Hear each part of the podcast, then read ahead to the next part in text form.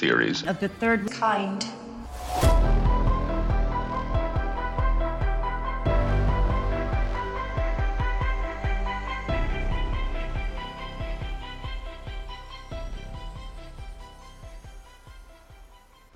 Welcome to Theories of the Third Kind. My name is Aaron, and I am one of your hosts today. The other host joining me is Danielson. Yo, what's going on, guys? Today's episode, of course, is DMT and the Machine Elves. But before we get into it, let me do a quick announcement. We don't run any ads or take any money from any corporations. So if you would like to help us out, you can leave a written review on iTunes and it helps us out quite a bit. If you don't want to leave one though, or you can't leave one, that is fine. We just want you guys, girls, aliens, reptilians, Bigfoot, Sasquatches, Chupacabras, ghosts, Illuminati members, whoever or whatever you are, to enjoy the show. Also, if any of you would like to reach out to us, you can shoot us a message on Instagram, Twitter, or Facebook, or you can go to our website, which is theoriesofthethirdkind.com, and click the contact button. There you will find all of our email addresses. Also, on our site, you can leave a voicemail with your phone anonymously and we will review it. So, with that being said, how this episode will go today is that we will quickly go over what exactly DMT is, a brief history behind it, individuals' experiences and personal stories upon taking it, the machine elves themselves, theories about them, and then we will wrap it all up with our own thoughts and theories behind it all. Are you ready, Daniel? Let's do it. All right. Well, with that being said, Danielson, can you tell us what DMT is? DMT or dimethyltryptamine is a naturally occurring chemical compound found in the human body in at least 60 species of plants worldwide that produces a uniquely powerful and short lived psychedelic effect upon taking, which it can be smoked, injected, snorted, ingested, stuck up your butt, pretty much any way you can think of. Depending on the dosage and the method of administration, the effects of DMT can range from mild psychedelic states to powerfully immersive life altering experiences, in which users are placed in a state where they explore spiritual realms, alternate dimensions, and interact with other beings. So, DMT is found in both plants and animals. It is the active hallucinogenic compound in ayahuasca, which is pretty much a it's a tea brew which is used for ritual purposes by the uh, indigenous people in the Amazon. DMT is illegal in 184 out of 195 countries in the world.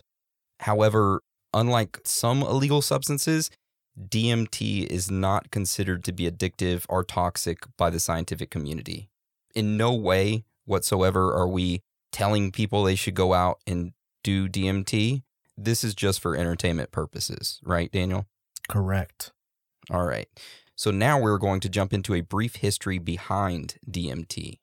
Traditional use of DMT dates back as far as the late 8th century, and like we said earlier, it is naturally occurring in certain plants. One plant in particular, the A. peregrina, also known as Jopo, Jopo, Cohoba, Parica, or calcium tree.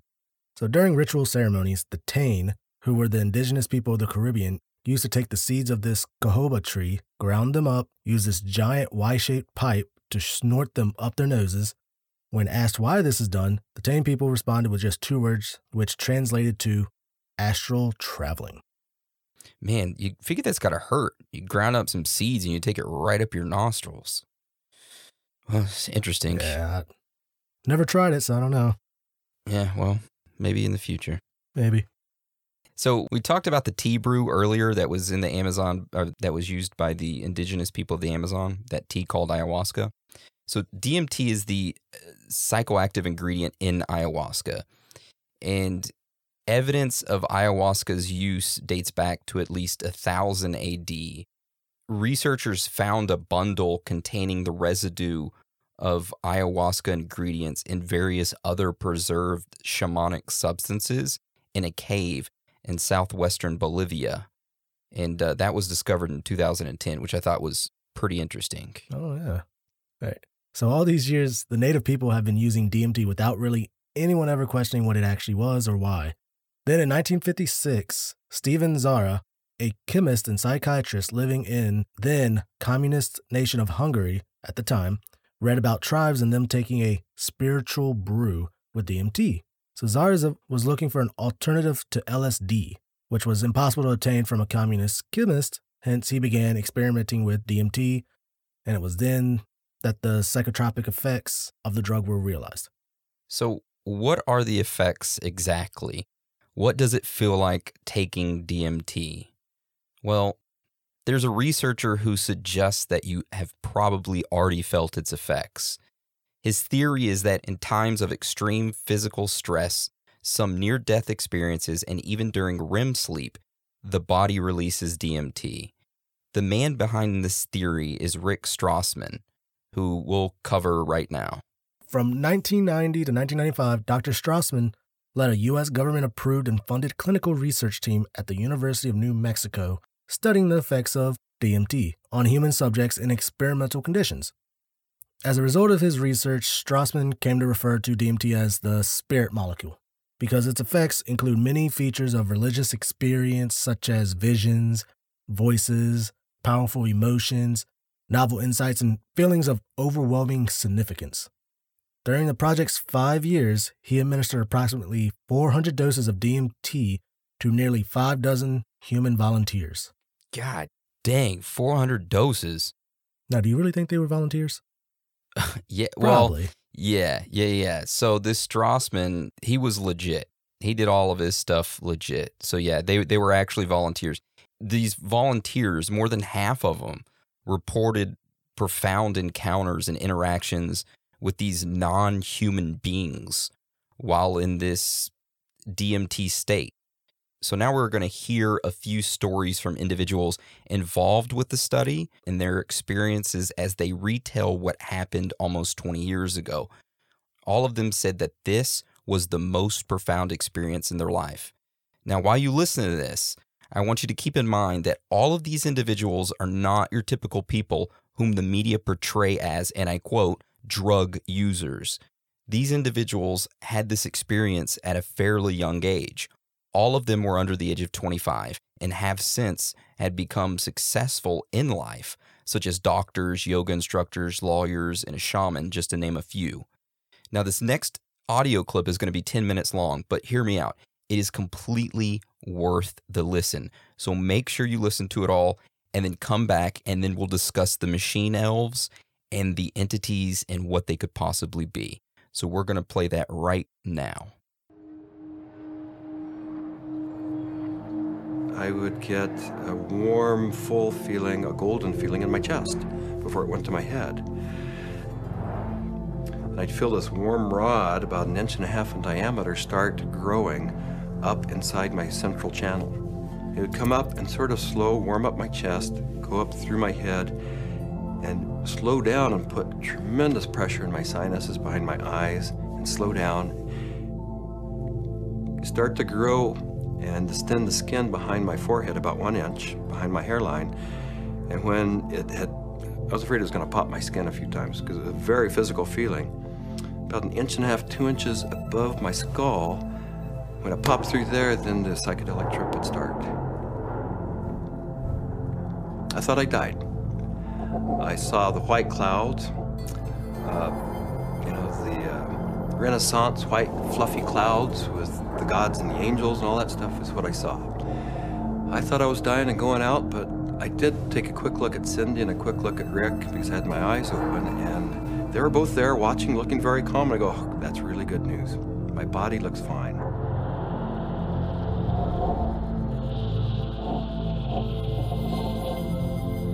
So I didn't know whether it was my birth I was re experiencing, my death, which was yet to come, because I, I know that time crumbles. The linearity of time is totally meaningless in these states.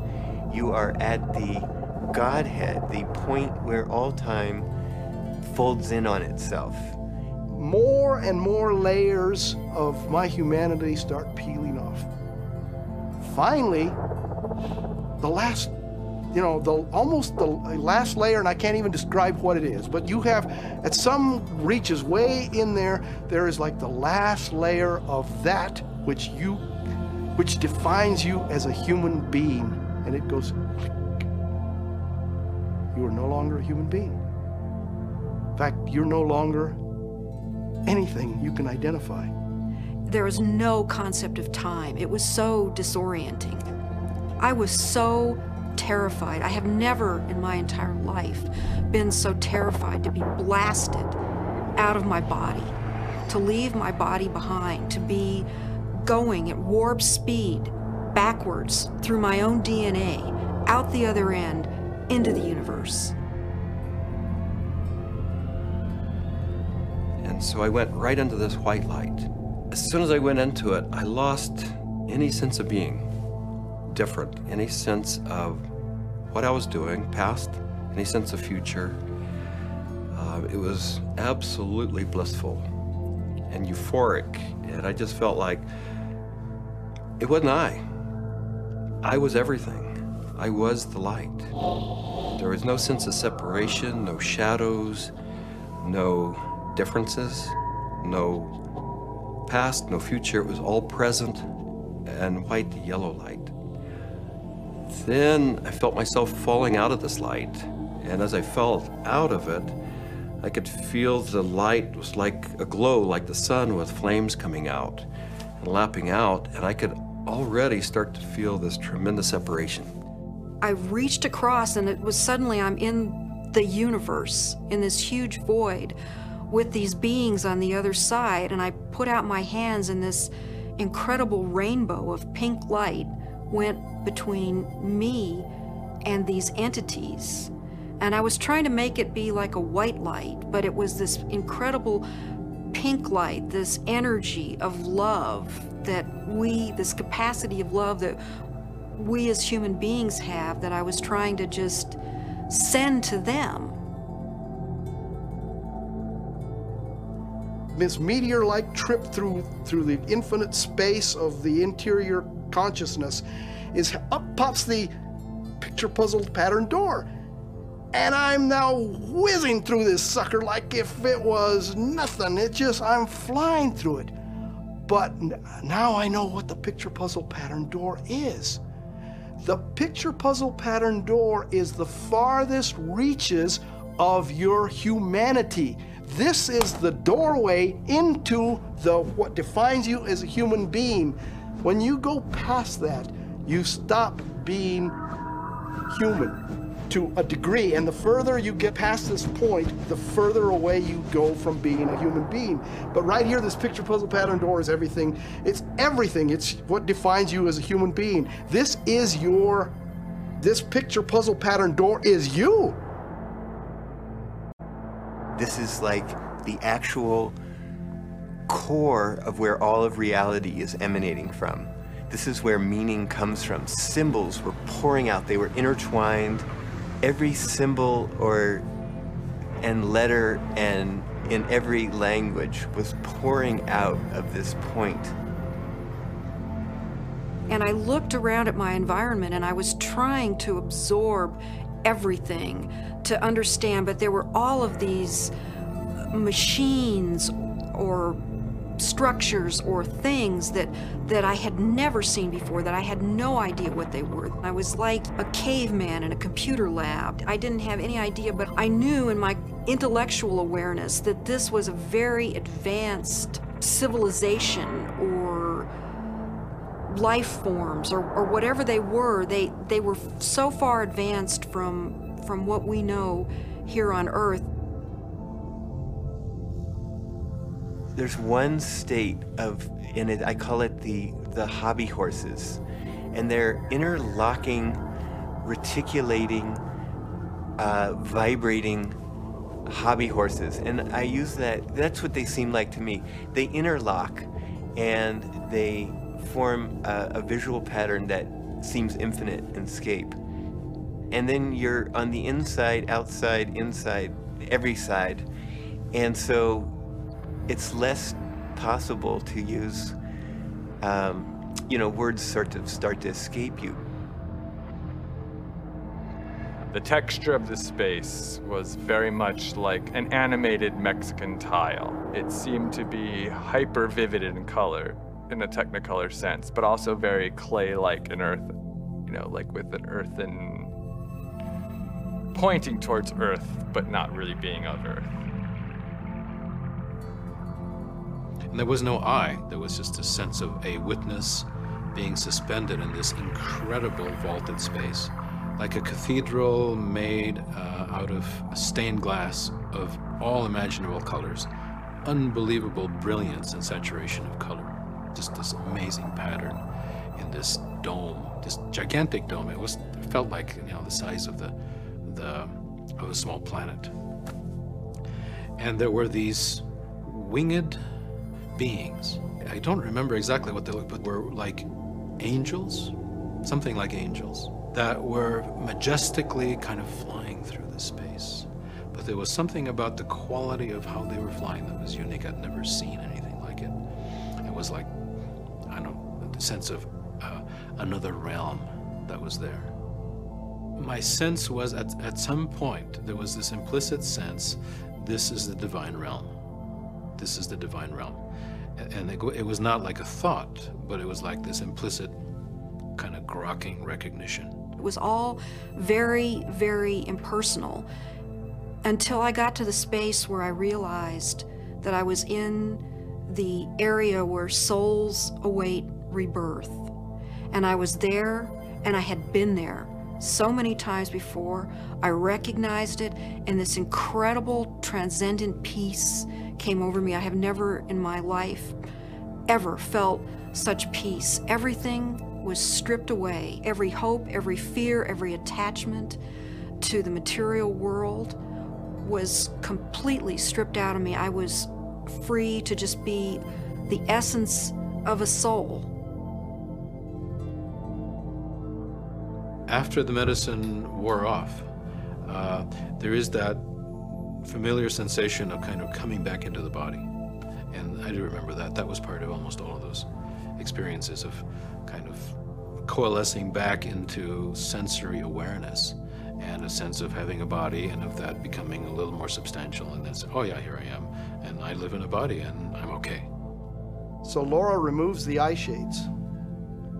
And I ask, not really with my eyes open quite yet. I ask, How long was I gone? Because I needed to know. And Rick chimes in like 15 minutes.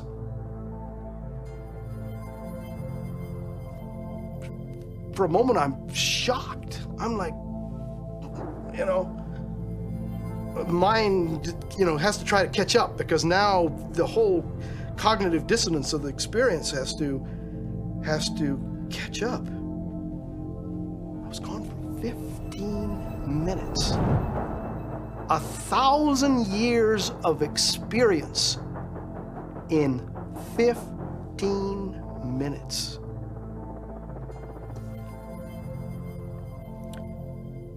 Well, to say the least, it, it was profound. It, it was it was profound. all of those accounts that you just heard, those individuals were part of Rick Strassman's study. All of them got injected with DMT and were observed by Dr. Rick Strassman and a nurse there, and they studied them. All those stories were completely interesting. That one guy, a thousand years of experiences in 15 minutes. What do you think of that? It's kind of scary. Scary, or someone's very good at, or very bad at uh keeping track of time. Yeah. So the big thing is why is DMT illegal? You know, Dr. Strassman hypothesized that DMT originated inside the brain, coming from a small gland about the size of a grain of rice. Mmm, rice, which is called the pineal gland, otherwise known by some as the third eye. This pineal gland is responsible for regulating our sense of time and is found in practically every vertebrate species.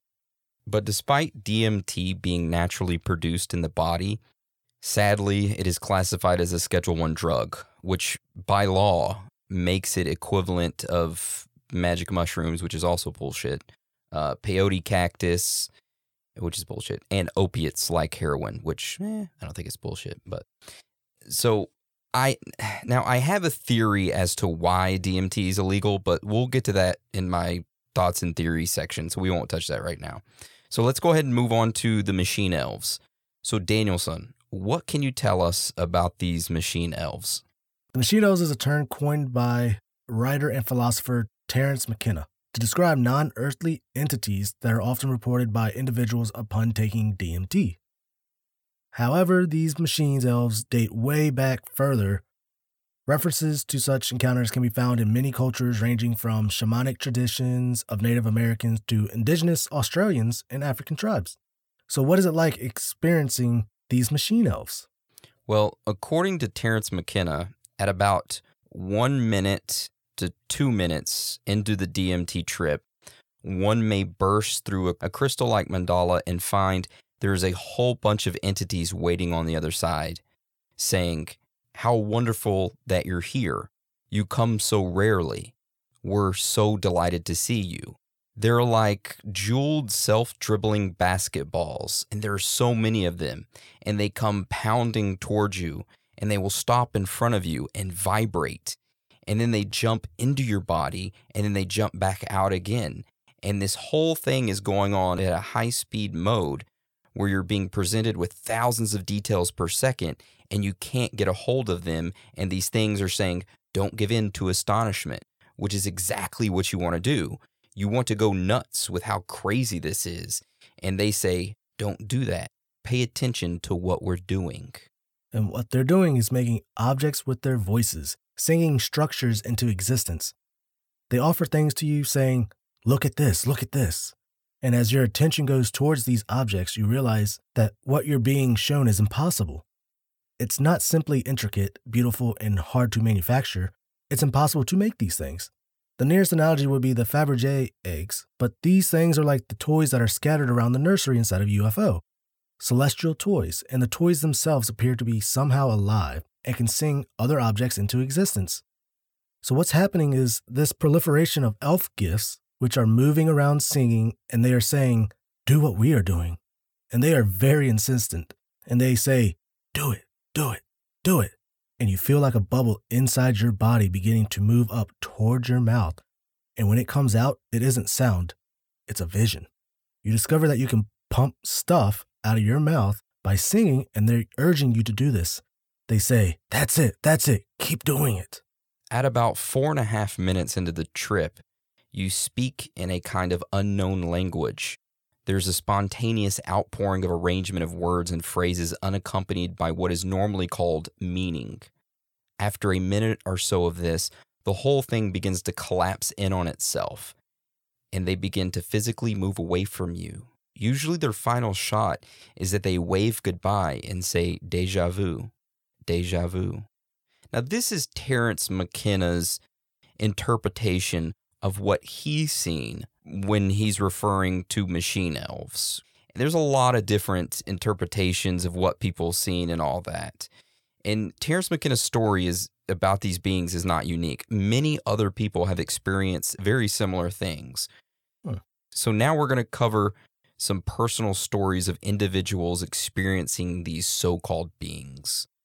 So this first listener submitted experience is from someone very close to the show me and Danielson are going to split up reading this one, so I hope you're ready. And that's just a little FYI for you listeners. So, uh, Danielson, you want to start it off for us? Yeah. All right. Here we go. I took one deep drag off the pipe, held my breath, and went in for a second. After taking the second, I started drifting into the visual flow of the DMT fractals. I was almost fully immersed into the DMT universe, but was still able to get off my final third drag from the pipe. Just then, I had this immense ringing in my ears and a buildup of pressure in the, my head that burst. I was immediately blasted out of the thin fabric of the visual fractal fantasy that I was in and into a new land. It was like walking from a dim night into a brightly lit casino in Las Vegas. I felt like I had walked behind the scenes into a series of rooms. Everything was colored but cranked up to its fullest potential. The images were clear, crisp, and vivid, a thousand times more vivid than they had ever been in my life. I was in a bright, colored series of rooms. There were two people, a man and a woman. They appeared to me like simple computer generated images. As soon as I took a step, they glided up to me and spoke directly to me. they kept saying, Welcome back, and words like, The big winner, he has returned. Welcome to the end and the beginning. You are the one. As I looked around the room, I felt the sense of some huge celebration upon my entry to this place. Bells were ringing, lights were flashing. These gliding computer generated individuals began to lead me around the room, showing me how all my life they had been preparing me for this moment. I was shown dozens experiences simultaneously in my life that had led up and been clues to this exact moment. I was shown in a flood and an onslaught of images, thoughts, situations, raw feelings that everything had been building to this moment, that this moment had been planned. They told me it was a gift, that I had been selected to be the one. I felt feelings of huge relief and excitement, but I also felt a fear in the individuals. At this moment in the experience, I became afraid for my life. I felt that this gift would cost me my life. I did not want to be the one. The gliding computer generated individuals felt this fear in me and began to hold my hands and arms, rushing me deeper into their world.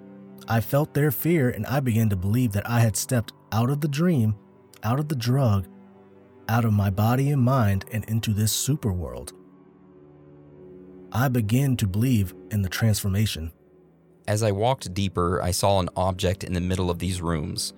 This object was similar to an hourglass. It was slowly turning over. I became aware that this vessel, as it tipped over, transferring its contents, it was actually transforming me and my feelings. I felt my humility slip out as I filled with this new powerful light, a light of greater perception, of clarity. It felt like returning home. It felt familiar. It felt like I was waking up from a hollow, pale dream of reality. I felt godlike. I realized that this gift was not only a gift, but equally a death sentence for my physical body. I felt like Christ at the moment of realization of Godhood and the inevitable moment of his crucifixion.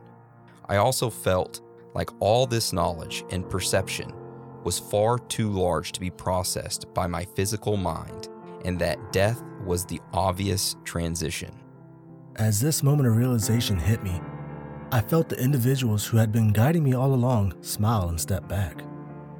At this time, I felt a collapsing feeling as I gave in to the experience accepting my fate. I remember thinking that the hourglass had turned a little farther and I was pouring out of this life into my new one. I said out loud, I am dying. Then I lost the support of my body, myself, and my existence, and I began to drift. My friend, who was my trip sitter, then touched my leg. I remember being drawn back into my body and thinking, to hell with this. I am not going to die, not yet. And I felt the individuals smiling around me and looking at me. I felt the fear. I felt the exhilaration of my visions. Even though this place was vibrant and psychedelic, my mind had an extremely hard time trying to comprehend what I was seeing. The individuals kept saying to me that I was the winner and the one. I then said out loud again that I am dying, to which my friend, aka the trip sitter, responded, Only three more minutes and you'll be all right. As soon as I was able to believe that in three more minutes I would be normal again and everything began to fade. Then finally, I started to feel in control of my body and my life. Slowly, I drifted out of their world, back through the gauzy world of colors and patterns. With a little extra coaxing from my friend, I was able to wake up and separate myself from that moment. I still vibrate from the experience. And that's it. So that was the first personal experience. Now that one's a little long. The rest of them are nowhere near that long. They're usually one or two paragraphs. Just a little FYI. But that was pretty crazy though. Yeah, pretty interesting. Um I say let's go to the next one. You want to cover the next story, Daniel? Hell yeah. This next story is from a listener named Shanna. I am now just realizing what I encountered could be called machine elves. I personally didn't get an elvish vibe, however, they did seem machine like, very similar to worker bees. They operated on my stomach. Overall, I feel like they ate hatefulness, doing the universe's will. For me, they were cloaked figures filled with the brightest white light, and they communicated and worked via the energy they were made of. When they talked to one another, it sounded like deep yet high pitched beeps that reverberated heavily and echoed. They were very direct in all actions. I feel like they wore cloaks over their brightly lit bodies so it would not blind me, and so that it w- could also give them a figure. I saw four operate on me. I was paralyzed the entire time. I also saw one fly over us as it made its way to complete whatever mission it was on. This was just one aspect of my ayahuasca vision. It's an interesting story that Shanna had that uh that'd be absolutely terrifying being worked on by something or someone not knowing what it was and them other ones flying over you. Yeah, and you're like completely paralyzed. You couldn't stop them what they were doing. It, you were just there. Mm. Kind of makes you think about the alien stories you hear in the 50s and 60s and 70s, you know, of people getting abducted and getting probed and are getting worked on. It almost makes me wonder if What it kind of reminds me of, you know, when people talk about like when they're sleeping and then they wake up and they're like paralyzed and they see like a demon standing over them. yeah, That that's kind of what it reminded me of. okay. Hopefully, it's not a demon. Yeah. No, but what I was going at with mine is what you know how the the United States government back in the day, they uh, in the '60s and '50s and '70s, they took LSD and they gave it to people, and they had no clue that they were actually getting LSD. And I can't remember if that was on the human experimentation episode or what episode that was on. It was a really early one, but we we covered that, and um, makes me wonder if if these alien encounters were actually people on DMT unknowingly, and the government was like, "Hey, we need some test subjects. Let's go inject some random people with DMT and see how they react." Eh, just a theory. All right, so we'll go to the next one. So this next story is from a listener that goes by the name of Etherbound. I have witnessed an entity on DMT. They can be as human as you or I, or as alien as anything you have ever witnessed in a sci fi movie. Then other times you vault past trivial things like aliens of jesters, and your reality is wiped away and replaced with the source field. By that, I mean you enter a place where everything that ever was, is, or will be.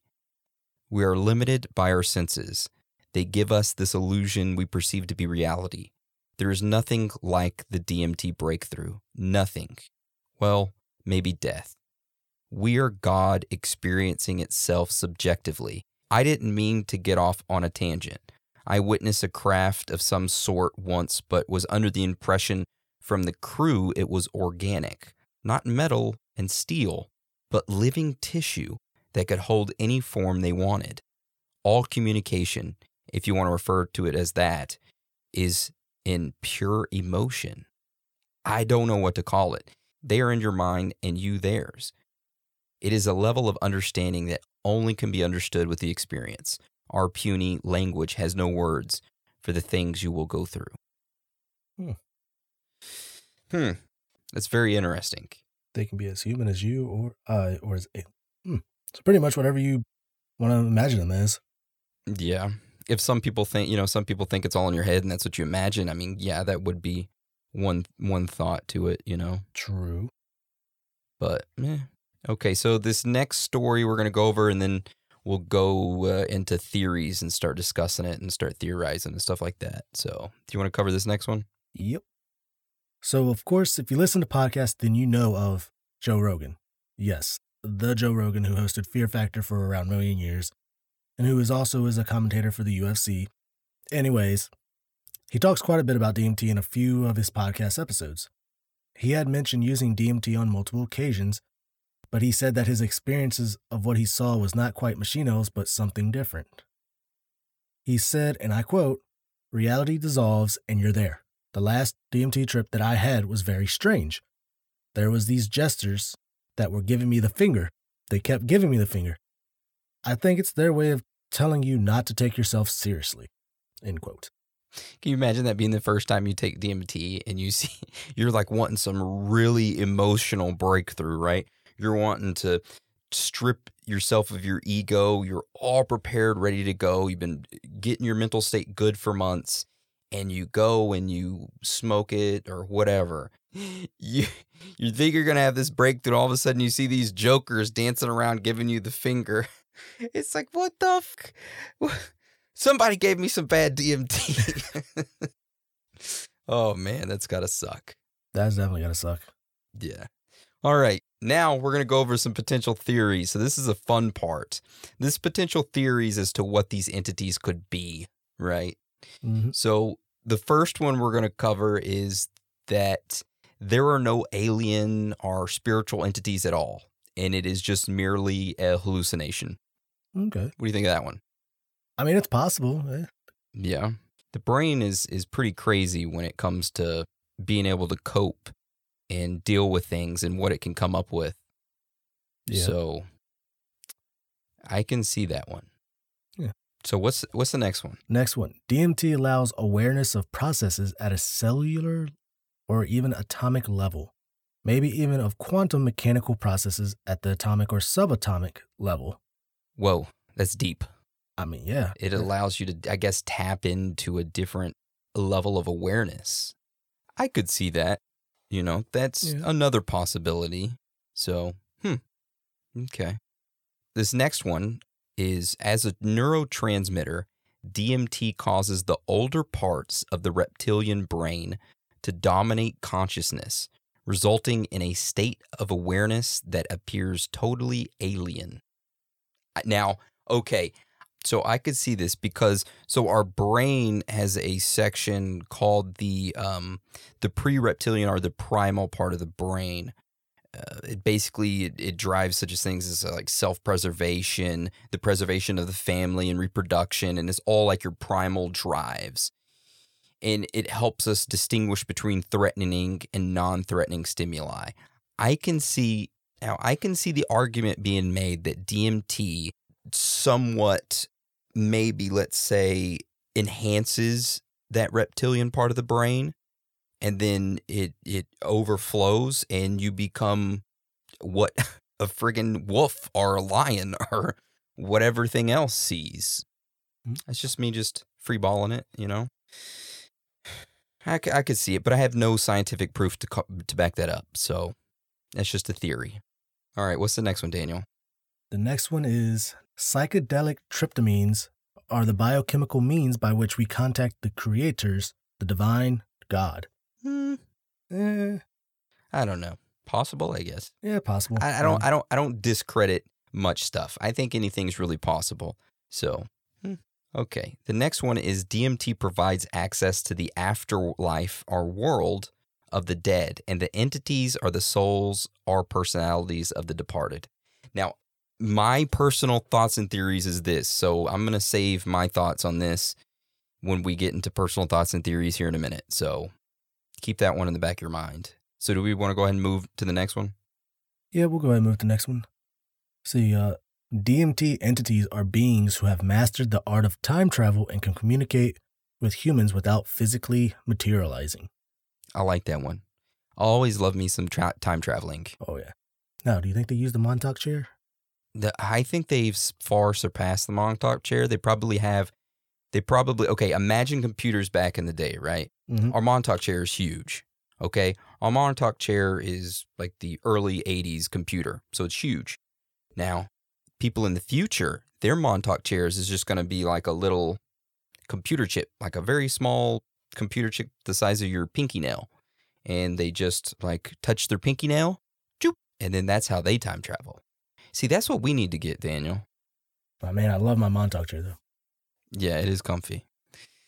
All right, so this last one is the entities are probes from an extraterrestrial or an extra dimensional species set out to make contact with organisms such as ourselves who are able to manipulate their nervous systems in a way that allows the communication to take place. Holy shit, that is deep. I like pretty- that one. I like that one. I've never even thought about that. These entities that you're visualizing are basically workers from these other interdimensional species sent out to make contact with us or whomever. They're like, hey, go make contact with the people in the third dimension while we're up here in the fourth dimension. And then uh, tell us how it goes and tell us what they're like. Oh, They're down there bombing each other still over religion. Fucking maniacs. I knew it. Okay, leave them alone. We'll come back. You know. Yeah, yeah. We'll come back in a couple hundred years. Anyways, those are the some of the theories about the entities. Um, now we're gonna roll into personal thoughts and theories. All right, so my first theory is what I call the ghost theory. It's similar to one of the ones we talked about earlier. Okay, so what if when an individual takes DMT and experience these quote unquote beings, that they're actually being blasted off into another dimension, like their soul is being now this is under the assumption you think that we have a soul is being blasted out into another dimension that we're unaware of. They walk around in that dimension but are seen as ghosts right? Okay. okay now this is where it takes a turn. What if when people in this dimension like when we see ghosts they're actually other beings from other dimensions on a DMT trip that end up in our dimension in ghost form. So we aren't seeing ghosts. We're seeing go we're seeing species or other beings or other people on DMT trips from other dimensions. Oh, that'd be funny. That's like, yo, I saw you before. yeah, that was a good that was a, I was sitting there thinking I was like, man, that's a really good theory. That's something I've never even really considered before until now when we researched this topic was what if that's what it was? It's interesting to think about, you know? That is. I like that one. So what theory do you have?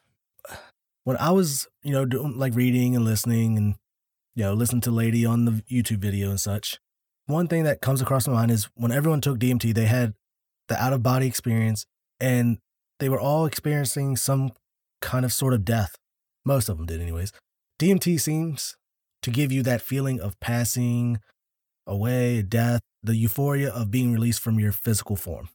And then, you know, these machine elves, since there is no true form to them and they are all like different to different people, I can only assume with the feeling of passing on, maybe these forms are representations of your own self throughout your own life, or what whatever you decide to picture them as, imagine them.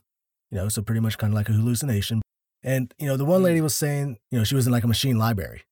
And that kind of just made me think of, you know, with them, you know, pretty much them being different forms of your former self, I guess, future, past, present, whatever, past lives, that maybe they're going back through different memories of different lives and such, which, you know, Ooh, and that's why it seems unfamiliar to them. yeah, Or somewhat familiar, but somewhat unfamiliar, Yeah, right? She said there was a vu. sense of yeah, yeah, deja vu, and that there was a sense of like uh, being familiar with being at that place again.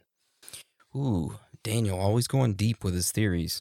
yes, I, I do agree that there that you experience a DMT quote unquote trip when you die. You you know when you like lay down for a nap and you go to sleep and you wake up and you're like, damn, how long has it been? It's felt like it's been five hours, but in reality it was like five or fifteen minutes, right? Yep. There's a theory that your pineal gland releases a small amount of DMT, and what this DMT does is it actually slows down time for you and only for you. So whenever you start to die or you realize that you're about to die, your body dumps all of its DMT from the pineal gland and then you it's so much that it slows down time for you and you live in this bliss of euphoria which feels like to you for thousands and thousands and thousands of years or even an eternity but for others it's a it's a second you know you're already dead you're already gone but for you you're still in your euphoria. You're still in your death state of your ego is stripped away from you and you're gone, right? But mm. that's just one theory that I've heard of before, which I don't know if I since I, I truly believe because I, I don't know. See, only re- like reason I think I kind of came up with that is because you know I of course haven't experienced myself, but you know they say that when you're pretty much on your deathbed, you like you start to go, you seem to start having these uh flashbacks of your life. You've heard of that, right? Yeah, Where like yeah, pretty yeah. much your life plays back to you and all that.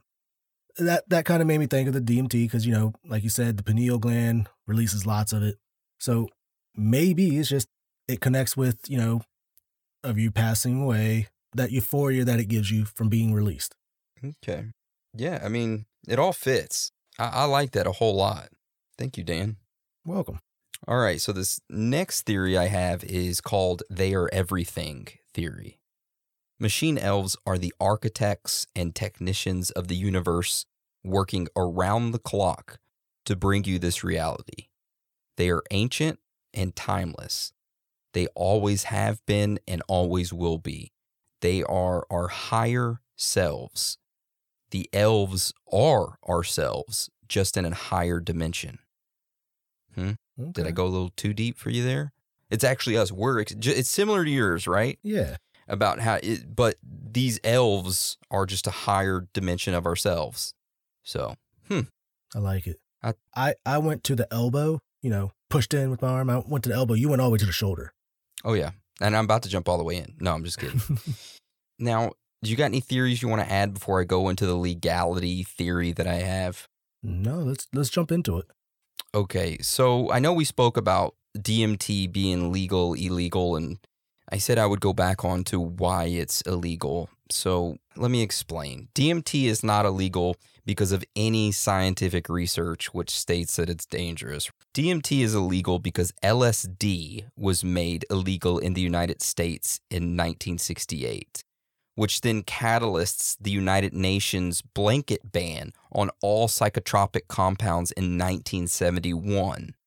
The United Nations Convention put LSD and DMT into the Schedule 1 category. Now, this is even higher than morphine or amphetamine, which are in Schedule 2, stating that these compounds in Schedule 1 pose a serious risk to public health and have no therapeutic value. LSD is not dangerous as many people think it is, as extremely few people who take it actually die, compared to a very large amount of people who are taking it globally. However, the establishment in the United States clearly considers LSD dangerous due to its cultural disabling effect. So, under its influence, like it, during the baby boomer era, a lot of people took LSD, and these individuals began to reject the status quo. They started to protest against the foreign wars like you know vietnam and all that and so lsd was perceived to promote social unrest and upheaval. Mm, okay. that's why lsd is illegal which put a blanket ban on psychotropics which covered dmt as well which is bullshit. But there are no reported deaths from anyone smoking dmt and neither have i heard of anyone becoming physically injured from smoking dmt DMT is a non addictive and no physical harm has ever been shown to be demonstrated with the administration of DMT. So, why is DMT still illegal then? Now, it is my personal opinion that I would say it is still illegal because it is presumably easier and convenient for governments to maintain its illegality, and there is a lack of lobbying to make DMT legal. DMT is illegal, in my personal opinion, because drugs are illegal and most governments maintain a redundant and backwards ass policy against drugs. End rant. Pretty much. That's my take, okay? Got me all worked up, Dan. That's what this show's about. Getting worked up. Getting worked up and discussing shit. Yeah. All right. So, you got anything you want to add before we wrap up the DMT and machine elves? I do not really want to try this shit because I'm scared of anything like that. But, you know, like the You one person did it, uh, they had a trip sitter. So I guess uh, if someone were to come across this, I guess I would highly have one of those around. Yeah, I would I would highly recommend having a trip sitter. Now, this is not promoting you taking it or you doing it whatsoever. What you do with your body and what you choose is yours. We're not trying to influence you in any way. We just want to make you aware of of what it is and the studies behind it and stories behind it.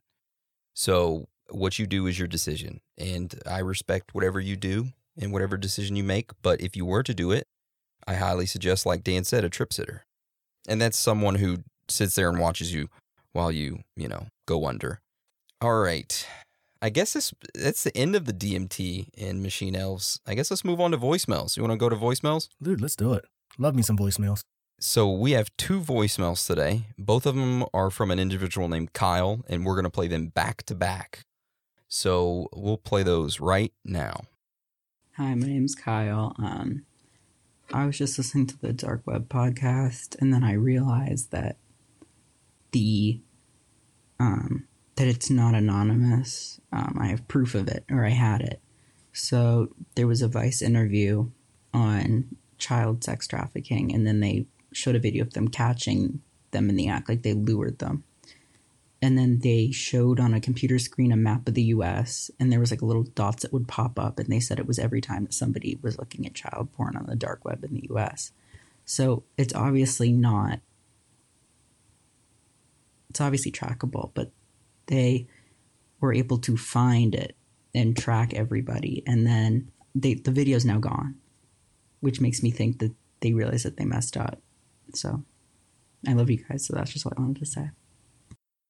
Okay, sorry, I'm Kyle again. Um, there was this weird thing. I was just at McDonald's and I got a water and a McDouble. So not a out or anything. So I started drinking the water and it tasted really weird. I didn't know what was wrong with it, but it felt thick and salty in a way. And it was it turns out it was Dasani. So I looked at the ingredients. I thought it would just say water, but it didn't. There were a whole bunch of other ingredients. I can't remember at the top of my head because I threw that away. It was so bad. But um it was gross. There was salt in it. There was some other thing, other chemical and I researched and I looked into it and that chemical is like a thickening agent. And I don't understand why that would be in water. All right. First, thank you, Kyle, for the voicemails. Yes, thank you. Um, I guess let's cover the first one uh, that was mentioned the dark web. Now, we did state in the dark web that it was made by the United States government. So it's not surprising that it is entirely trackable. Um, yeah, I mean, that sucks, but it's good for the people trying to catch the people who are looking up that kind of disgusting stuff, you know? Yeah. It's interesting that the Vice interview disappeared after uh, it was on for a little while. Guaranteed someone Hmm. out there still has it. Yeah, they probably saved it somewhere. Let me do a quick DuckDuckGo search. Vice interview, dark web. Okay. All right. So, Dan, see if you can pull this up. See if it will pull up for you. Viceland Dark. Tell me what comes up when you when, when you pull it up. Uh, Vice. It goes to the Vice on TV, then it just says dark web. That's exactly what it does for me. Okay, so we came across the vicetv.com and you go to their topic dark web. And when you go to that web page, all it has is dark web in bold letters, real big, and nothing else on the web page, which tells me the video was pulled. But let's see if we can go to uh, Internet History Archive. Wow. This, hmm, Wayback Machine doesn't have that page archived. That is very weird because vicetv.com, it's been archived ever since it was made in 2013. But for some reason, that topic was pulled from the archives. That is odd. Very. Huh. It'd be something for us to look into. Thanks for the thanks for that, Kyle. Man, it's that's weird that it would get pulled off the Internet Archive. Yeah. Hmm. All right, so I guess let's move on to the second uh topic, the Dasani water being thick and salty. Um Now that's odd. Actually, no. it's it's very odd. You know, whenever a couple months ago, or I guess a month ago, whenever people started doing the panic buying for this coronavirus, the one bottle of water that seems like everybody could find was Dasani, and nobody wanted to buy it because of how disgusting it was or is. Dude, my whole family avoids Dasani.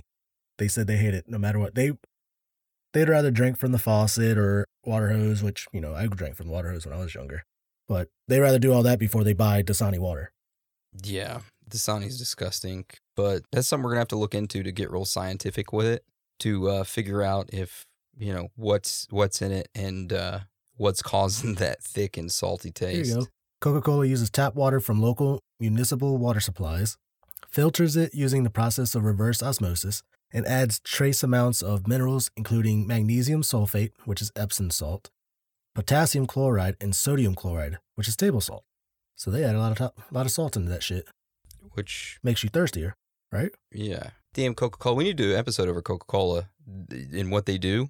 Holy Yeah. shit, Add them to the list. they're added to the list. All right. So, um, all right. So thank you, Kyle, for the two voicemails. Keep sending more. Uh, we'll find out more information about that Dasani thick water and all that for you. I mean, at first it sounded like something else was in the water bottle, but Yeah, I wasn't even gonna go there, but yeah, everybody was thinking it. yeah, I was know? thinking it. ca- It popped into everyone's mind when they heard it. You know, Yeah, sorry, Kyle. It's nothing to get nothing personally for you, Kyle. It's it's it's what everybody thought. You know, whenever you said what you said. So, all right. So now we're going to get into ratings and reviews. Let's see. So this first review was left on April seventh, and it is from Great Britain. It is from the user Lonely Wanker. It is five stars with a subject line that reads Great show. They go on to say, I don't really like podcasts, but I never miss an episode of yours. Keep up the good work. Much love from an obnoxious English lass. Thank you, Lonely Wanker, for the five stars and for the love. We love you. Thank you. All right, this next one was left on April 7th, and it is by Ruben, and it is back in the United States. It is five stars with a subject line that reads, I love it. They go on to say, This was very entertaining. I was captivated the entire episode. Mel's Hole was my first episode. Keep it up, you guys. I'll have to go back and catch up on all the prior episodes. Thank you, Ruben. It was all because of Daniel. Daniel's the master. Yes, I can't deny it. Especially talking about my modeling hair. Yep. Come here. Let me feel it again. So good, so soft. Ooh, I like that. All right. Thank you again, Ruben, for the five stars and the love. We love you. And uh, just keep in mind, whenever you go back and catch up on all the prior episodes, our early episodes, the quality is not that great. So just giving you a heads up. All right. So this next uh, review was left on April 8th. It is from AGTG. It is five stars with a subject line that reads, So lucky to have found you guys. They go on to say, So I'm a huge conspiracy, paranormal, everything, weird, strange fan, and you guys do just that. Love this podcast. Putting it on my top list. Keep it up, guys. Lizard, Chupacabra, Bigfoot 2020. LOL. Yeah. That's what I'm talking about. Bigfoot 2020. Yeah. Anyways, thank you, AGTG, for the five stars. Thank you for the love. And I agree, Bigfoot 2020. Hell yeah. All right, this next one is from Dusty Peg. Uh, it was left on April 9th, and it is from Canada. It is five stars with a subject line that reads Hard Yup. They go on to say, Well done, everyone. Stumbled upon this podcast a week ago and have been very entertained so far. Love the intros and the topics you touch upon. The tip of the hat to Art Bell during the Mel's Hole episode was great. Missed that guy. Started from the newest episode and worked my way back in time. No chair needed. It's great when a group of like minded people can make you laugh and make you think at the same time. Thank you for all the content. May all your worship, er, may all your worship continue to bow at the waist and mind the gap, my friends. Much love. Very Thank you. Dusty Peg, for the love, for the five stars, and I like that. Uh, I like that no chair needed reference. I like that. That was very good. What do you think of that, Dan? I like it. All right. Well, thank you. And hey, since you're in Canada, you need to scoot over, Dusty, and make room for me because I'm going to come live up there. We're all heading you. up there. I love Canada. Yeah, we're all, all of us are. All right. So moving on. This next one is from Pammy8. We're back in the United States, and it was left on April 9th. It is four stars with a subject line that reads great content. They go on to say, This is my new favorite podcast. It's got great content, and I like the laid back feel. The only thing that could be better is if Kate stopped saying, um, like or like you know. All right. Well, um, thank you, Pammy8, for the four stars, and thank you for the love. Uh, we will pass that information on to Kate and let her know. Thank you for the four stars. Yep. All right. This next review was left on April 10th. It is from EYGXBSKE with a subject line that reads awesome. It is five stars. They go on to say, You guys are great. I'm always telling people about this podcast. Well, thank you, EYGXBSKE. No, you're awesome. Thank you for your love and your support. You're awesome. And DVD. Ooh, yeah. Oh, I didn't even E EYGXBSKE and DVD. I didn't even I thought I didn't even realize that was the rest of his screen name. Dude, what was our buddies uh left the voicemail saying uh the one word that's not said enough? Kneecaps, man. Kneecaps? Kneecaps. Kneecaps. Right. All right. So this next one was left on April 10th. It is one star from the user DEAS79 with the subject line that reads lame. They go on to say, You guys cover all the topics I love, but your delivery leaves much to be desired. Hope you improve. We'll check back later. P.S. Your jokes are lame AF. I'm guessing that means lame as fuck. Yeah, I think that's what that means. Yeah. Well, thank you for your um, critique. I will keep the jokes to a minimum, like I always try to do. Yeah. I mean, Uh, jokes if are you- pretty lame. I know. Yeah, if you have a Twitter or Facebook or uh, a Instagram, shoot us a message and let us know what we could improve on delivery wise, and uh, we'll see if we can adjust. But thanks for leaving the suggestion, and uh, thanks for saying you'll come and check us back later. But get a hold of us and let us know what we can improve on. All right, this next one is was left on April 10th. It is from Kylie six three seven three eight three six three seven three seven. Jesus Well, Christ! well said. it is five stars with a subject line that reads, Thanks for bringing back my childhood in a podcast. They go on to say, Honestly, I've tried to find a podcast like this for a long time with no luck. I'm not sure how I stumbled upon this one, but I'm so lucky I did. You guys are amazing. My dad is a truck driver, and when I was younger, I would sometimes ride with him on long drives. We would always listen to Coast to Coast AM. I'm sure that's where my fascination for the unknown started. I love how fun you guys make it with the noises, and even in the last podcast when he read like a real Miss Country bumpkin. Very funny. I don't have many friends who are as fascinated with the unknown as I am, so I feel great to be able to listen to you guys talk about things I'm very interested in. Keep up the good work. Love you guys. Or love you guys all.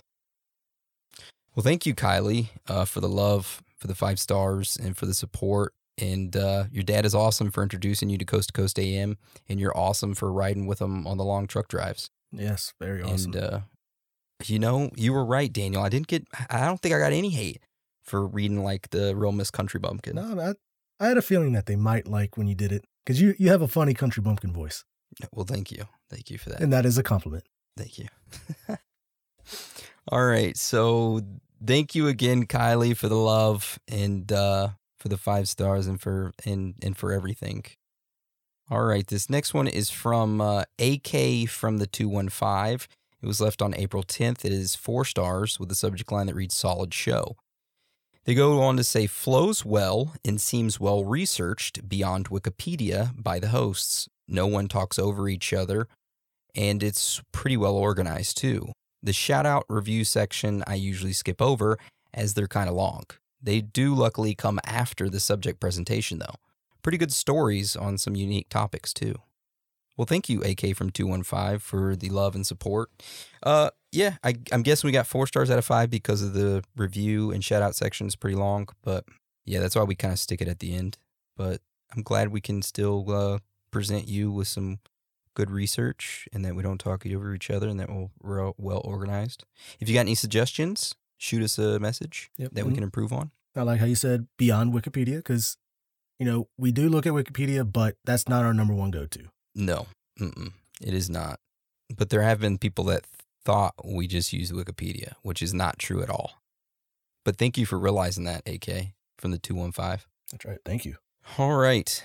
So this last one, this last review was left on April 11th. It is by Bobster6669. It is five stars with a subject line that reads "Y'all are y'all are amazing." They go on to say "Astamam asta assalamu alaikum, brothers and sisters." Well, I take back the sisters part because Kate is my love. Aaron, Don, and Daniel. Hope you don't have a brother by the name Danny. LMFAO. No, You guys are amazing. Keep up the fantastic stuff y'all are doing. Google Ayub Afridi. He's the man who is bigger than Pablo Escobar and his, his involvement with the U.S. government. Can't wait for the next episode. Well, thank you, Bobster6669, for the suggestion, for the love, for the five stars. We love you. All right, so that's all the ratings and reviews. I guess now we move on to shout outs. Um, so, do you have any shout outs on Twitter? I do have one. We were asked a question. It is from Bobby, uh, at I am Talawahid. It says, "What if all the modeling agencies are really just catalogs for the elites, and they just they get to choose what they want to quench their and others' thirst?" We should have an episode on that. Ooh. So I think we did touch, we kind of touched on that on the human cloning, I guess, but we never really went in depth with it. Mm-hmm. That's something we're gonna have to dive deep into, and maybe that could be on one of our thoughts and theories. We'll, we should throw that on our thoughts and theories list. It's added. All right, awesome. Thank you for that. So I guess we'll move on to Instagram shout outs. Uh, I want to shout out Figi3, um, JSauce GG, uh, Matthews3594 sent us a message that said, Is Epstein still alive? Of course he is. Um, shout out to Turloaf, to Lucky Breeze 381, Zack Attack, Goodness Prevails, and Sydney and Chipperton, Atlanta. So thank you guys for shooting us messages. Still playing catch up on all of that as well. Um, on the Facebook shout outs, I want to give a shout out to Libby P, Colleen F, Haley E, Bobby C, Nick P, Connor M, Chewy C, Gary L, Mike T, Emmanuel D, and I'm not saying you guys' last name for privacy reasons. Jacob V, Sean H. Sorry it took so long for those shout outs, guys. We're super backed up on Facebook messages. So I apologize. It took so long for those, but just know that we love you and um, we appreciate the messages and the love and keep them coming. Yep, yep. All right. So, Dan, you got anything to add before we roll this out? Uh, yeah, Jake Farm. I know you sent me an email way, uh, probably a month or so back. I was going to reply, but then the email was deleted because I guess uh, it only holds the emails for. yeah. The, we have to sw- switch our email program, man. Our email thing we're using is freaking prehistoric. So, Yeah, so Jake Farm, yeah. if, if you want, man, send me another email and I'll try to reply back to it. I didn't forget about you. Yep. All right. Uh, so, with that being said, thank you for joining today's show. If you guys want to get a hold of us, you can find us at theoriesofthethirdkind.com. That website has links to all of our social media stuff and to our email addresses. Uh, thank you again for joining us. We love you. Stay safe out there. So, with all that being said, Dan, you want to roll us out You know it. All right, guys, it's okay to be out of this world with your thoughts. because you're not alone.